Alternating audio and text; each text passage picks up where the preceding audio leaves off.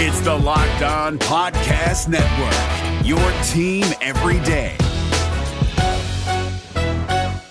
Kyle Krabs here, host of Locked On N F L Scouting. Join Joe Marino and me every day as we provide position-by-position analysis of the upcoming N F L Draft. Check out the Locked On N F L Scouting podcast with the Draft Dudes on YouTube or wherever you listen to your favorite podcasts. What up, and welcome into another edition of the Locked On Bengals podcast. I'm James Rapien. It is great to be with you. I hope you had a wonderful Christmas and a wonderful holiday. It is great to be back. It is great to talk to you. A ton to get to. Joe Goodberry of The Athletic on the show tomorrow. A quick reminder, we're the only daily Bengals podcast out there. So yes, we took a couple days off for the holiday, Christmas Eve, Christmas Day. Back at it today, back with you the rest of the week. And l- let's dive into it here. By the way, you can subscribe on iTunes, Google Play, Spotify, Stitcher, the iHeartRadio app, and wherever you get your podcast. On Twitter, at James Rapien and at Locked On Bengals. By the way, real quick before we dive into it, I know I tweet about Cleveland. It's part of my job now. But we're also at Locked On Bengals, which is all Bengals stuff. And I know I showed Baker Mayfield some love, but you do not... Do not have to blame that on Cleveland, because regardless of whether or not I move to Cleveland for my new job at ninety-two point three The Fan, I say new because it's three weeks old. Regardless, guess who I was a fan of during the draft? Pre-draft. Guess who I was a fan of when he came in on Thursday Night Football and led the Browns to their first win in over eighteen months? Guess who was the guy hyping up Baker Mayfield first overall? I was. So regardless if I'm in Cincinnati, if I'm in Cleveland, if I'm in Jupiter, it doesn't matter. I'm still going to give you my opinions, and that's why I want you to listen to this podcast, because you're going to get me uh, completely one hundred percent honest with you. My complete one hundred percent honest take. It doesn't matter if I'm by the lake, if I'm in Cincinnati, at the Queen City, by the Ohio River. It doesn't matter where I'm at. And with that, let's dive into today's show. We have plenty to talk about in the quarterback position. It's something we're going to talk a lot about. But first, I want to talk about Joe Mixon. I want to talk about this team. I want to talk about the direction of it and why I'm worried and why I think you're worried and why I think overall uh, the report over the weekend that I had said, I believe on the podcast, I know I said it Sunday. Hopefully I said it last week on the podcast, because it's something I said on seven hundred W L W when I was on there as a guest last week previewing Browns Bengals. Simple, simple, simple to me. I think Hugh Jackson might be the next Bengals offensive coordinator. I think Vance Joseph, the moment he gets fired by Denver, could become the next head coach, or not not head coach, excuse me, he's the head coach of Denver, could become the next defensive coordinator of the Broncos. And Marvin Lewis could remain as head coach.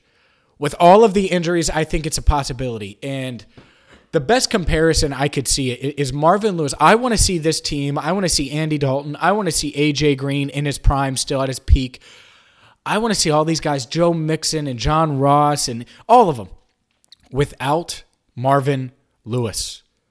Uh, a perfect example of this is Frank Pollack, uh, who's the offensive coordinator for the Bengals, a guy that the Bengals were so ecstatic to get after moving on from Paul Alexander. And what he's done with that offensive line, I don't think the Bengals' offensive line is that talented. I don't think Billy Price is that good right now from a talent perspective. I'm not sure he's better than Trey Hopkins. Uh, Alex Redmond, I think he's he's got the attitude they look for. I don't think he's that talented. I think Cordy Glenn needs to lose some weight and has been underwhelming in his first year with the Bengals, especially with the money um, that they're paying him, especially with the contract that, that he's on and, and them giving up draft capital to get him, moving back nine spots in last year's draft. Clint Bowling has been Clint Bowling. But outside of that, they really need talent on that offensive line. I think Frank Pollack's gotten the most out of that talent. What other position group can you say this team is getting the most out of? Did Bill Lazor get the most out of Andy Dalton? He did through four weeks, and then that was it. Has Bob Bicknell gotten the most out of the wide receivers? Has Bill Lazor gotten the most out of the offense in general? Has Marvin Lewis gotten the most out of Joe Mixon? The answer is no, no, no, no, and no. Joe Mixon is the example. There's no debate about his talent, right? We can debate about John Ross or some of these other young players or C J Uzomah, who's having a, a relatively good season in a, in a contract year. But the one guy that we all agree that is extremely talented, and there's really no no way to argue it or dispute it, is Joe Mixon. And that's the prime example. Do you think Joe Mixon is being utilized to his full effectiveness, effectiveness being set up for success?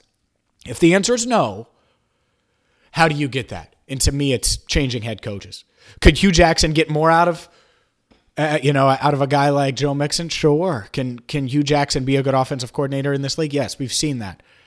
But this idea that you need to bring the band back together, Marvin Lewis, one more year, one more year. I think it's likely. I would say I got asked yesterday this at, at, at a Christmas family party, and I would say it's a sixty percent chance that he's back. I think it's a thirty percent chance it's someone like a Vance Joseph or a Hugh Jackson that we've seen before replacing Marvin, and Marvin just goes off into the sunset. And then I think there's the outside, you know, ten, ten percent, maybe less than that chance that it's someone new. But I think if you're a Bengals fan, that's all you're thinking about right now. I, I mean, that's it. I've had so many people, casual Bengals fans, come up to me and my family. And I say that because they're very casual. You know, if the game's on, they'll watch it on Sunday. But it's not like they're diehards that are looking for Bengals podcasts like this one or diehards and they're listening to sports talk every single day. No, they don't do that. But what they've done is they've come up to me multiple times during the party, uh, cr- multiple Christmas parties, family events over the weekend saying, yeah, what uh, what's going to happen with Marvin? They can't really bring him back, can they? And when I have, you know, aunts, you know, cousins who who don't give a damn about the, the Bengals come up to me, uh, acquaintances coming up to me, asking me about that, that's when you know that it's real. And so I think there is a chance that Mike Brown, that he feels that. Because otherwise, there's not going to be anyone at Paul Brown Stadium next year. There just isn't, even if they get off to a good start, because they got off to a good start this year, and they folded, they crumbled. So it, it to me, will be quite interesting to see what the Bengals do this offseason. Uh, one thing I think they should do, um, and, and I've been on team draft a quarterback for the past couple of years, really since year two, year three of Andy Dalton, it was like, all right, it's time to look, it's time to explore, it's time to be open to uh, a new quarterback and, and looking for that elite talent. Well, they haven't, and they passed on Pat Mahomes, they passed on Deshaun Watson, they passed on Lamar Jackson. They didn't, instead of trading up in the draft potentially this year to get a Rosen or someone like that, at the twelfth spot, trading up from that spot, they traded back, and then they passed on Lamar, which is fine, but it's not because there's something happening in the draft. There's breaking news today, and I think it impacts the Bengals a lot. I'll get to that next on the Locked On Bengals podcast, but first, a word from MyBookie, because if you're betting on any of the N F L games, whether it's the playoffs coming up or this Week seventeen uh, edition of the Bengals, where they open, by the way, fifteen and a half point underdogs. Whew. And the thing is, is I think the Steelers could cover that. Anyways, um, if you're betting on any game, college bowl games, N B A games, MyBookie is where to do it. They have live betting, in-game betting, the best player perks in the business. I've told you about it all season long, and I'm telling you now, if you want to lay down some cash and win, you know who's going to win. So put it down at MyBookie. It's easy to use. Just go to MyBookie online. And right now, if you make your first deposit with promo code locked on twenty-five, they're going to give you a fifty percent bonus. That's it, fifty percent bonus. So if you deposit fifty bucks, you can get fifty percent of that. Um, so they get free money. Use free money to win money, put in your pocket. You spent a lot of money during the holidays. You probably bought Christmas presents, the best Christmas presents, right? You're the best gift giver. Maybe you bought a little Action Heat jacket or something like that. Replenish those funds with MyBookie. All you got to do, locked on twenty-five is the promo code. Go there, use that promo code, make a deposit. You know who's going to win bowl games. You know who's going to win in the N B A. You know who's going to win in the N F L. Lay down some cash and win big today with MyBookie. You play, you win, you get paid with MyBookie. If you're looking for the most comprehensive N F L draft coverage this offseason, look no further than the Locked On N F L Scouting Podcast. Join the draft dudes, Kyle Krabs and Joe Marino, as they go position by position through the N F L free agent class and into the star-studded crop of college stars who will be selected in the twenty twenty-four N F L Draft. If you want to know who your favorite N F L team should be adding to its roster, you need to check out Locked On N F L Scouting, available on YouTube and wherever you get your podcasts. Part of the Locked On Podcast Network, your team every day. Is your team eliminated from the playoffs and in need of reinforcements? Maybe it's time for a rebuild, or maybe they're just a player or two away from taking home the Lombardi Trophy. Either way, join Keith Sanchez and Damian Parson for Mock Draft Monday on the Locked On N F L Draft Podcast. They'll tell you which college football stars your team will be taking in the twenty twenty-four N F L Draft. Check out Mock Draft Monday on the Locked On N F L Draft Podcast, part of the Locked On Podcast Network, your team every day. Welcome back into the Locked On Bengals podcast. Uh, bad news for the Bengals today. And no, it's not on the injury front. No, it's not really affecting the twenty eighteen version of this team that's now six and nine on the year. It's the first time during the Marvin Lewis era that they've had three straight losing seasons. No, not that at all. In- instead, uh, the bad news is r- really the, an organization problem. It's There's no denying, uh, and I've heard this, the Bengals realize that they should address the quarterback position at some point soon. The problem with that and the problem with them not doing it in the past is that this year's quarterback class isn't good. It's thin, right? I mean, we already, we'd already talked about it some on this podcast, but it was Dwayne Haskins from Ohio State, Justin Herbert from Oregon, Will Grier from West Virginia, Drew Lock from Missouri. All of those guys are in the mix. I'm probably missing a couple. Kyler Murray, is he going to play football? Is he not? I don't think so, but you never know. Anyways, one's returning to college, and that's Justin Herbert. And I thought he was going to potentially go first overall. I think it was between him and Haskins, and it was going to be a knockdown, drag-out battle to go first overall in the draft. Now, to me, Justin Herbert declaring, uh, or, or not declaring, but uh, coming back, going to Oregon, it's just awful for this Bengals organization, and it's really awful for any team that is looking for a quarterback. Because now, if you're the Bengals, you need a quarterback, and the quarterback isn't going to be there potentially.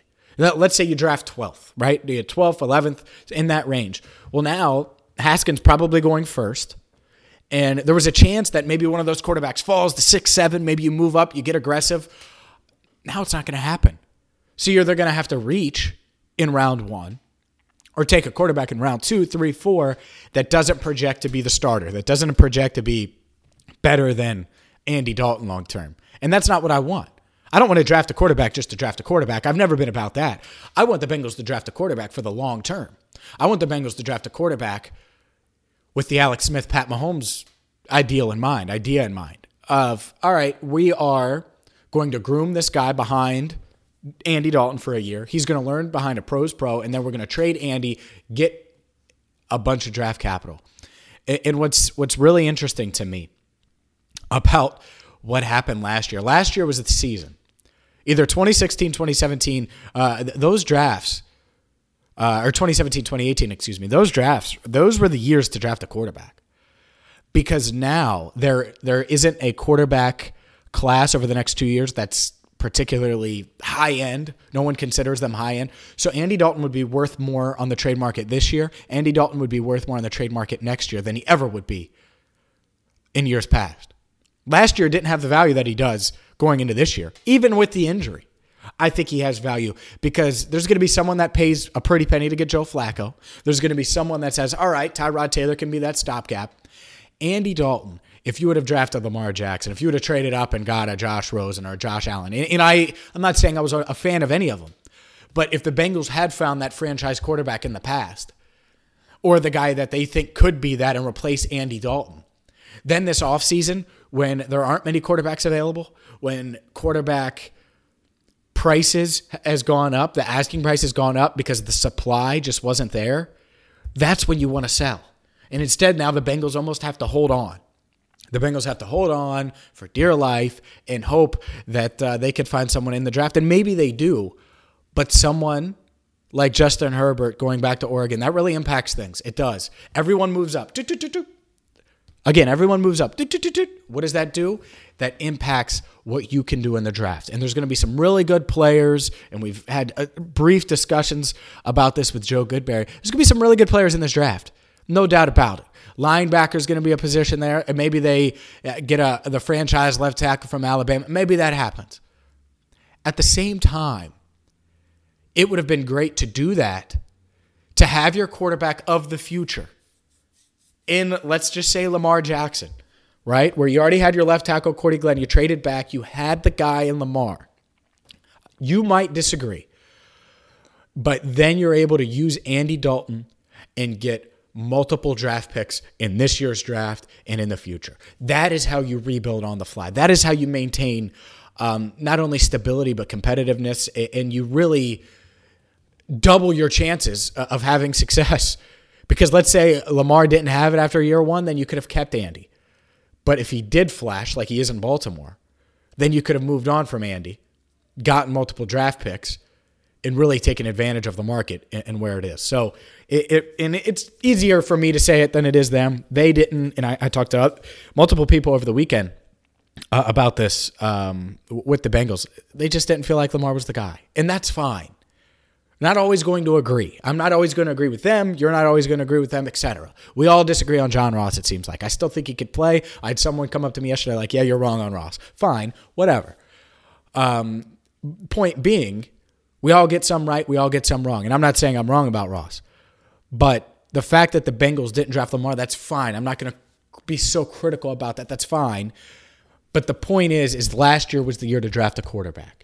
Whether that would have been not making the Cordy Glenn trade, which, again, I praised, and moving up to get Rosen or moving up to get Josh Allen. I mean, moving up to get Rosen, that would have been cheap. Moving up a couple draft spots, that would not have cost a lot. It wouldn't have. And you're going to say, oh, well, you never knew what was going to be there. Yeah, but you knew that Roquan Smith might be around. You knew Tremaine Edmonds, Leighton Vander Esch. You knew there would be some high-end players in that seven to twelve range where you were drafted. Derwin James would have fallen to you at twelve. So trading back hurt the Bengals, especially from a quarterback standpoint, especially if they didn't like Lamar. That's the key there. If they liked Lamar, then it would have worked out wonderful. Instead, they're stuck with the center who hasn't had much of an impact, who's played now a decent amount of games, who's been healthy, and I think that's the difference between Ross last year and, and Price this year, is now Price has played healthy. Ross didn't really have a, a healthy stretch last year, ever, ever, ever, ever. I'm not calling Price a bust. I think he could still be a really good player. I think he has a good attitude, which is very important, and he is a competitor. But I think this team is a couple years behind. They're a step or two behind, which is not where you want to be in the N F L. You want to be ahead. You don't want a quarterback when there aren't any quarterbacks available, when the draft is thin at the quarterback position. In the next two years, that's what it projects to be, and that's when the Bengals are going to try to draft one. Is this draft or the next draft?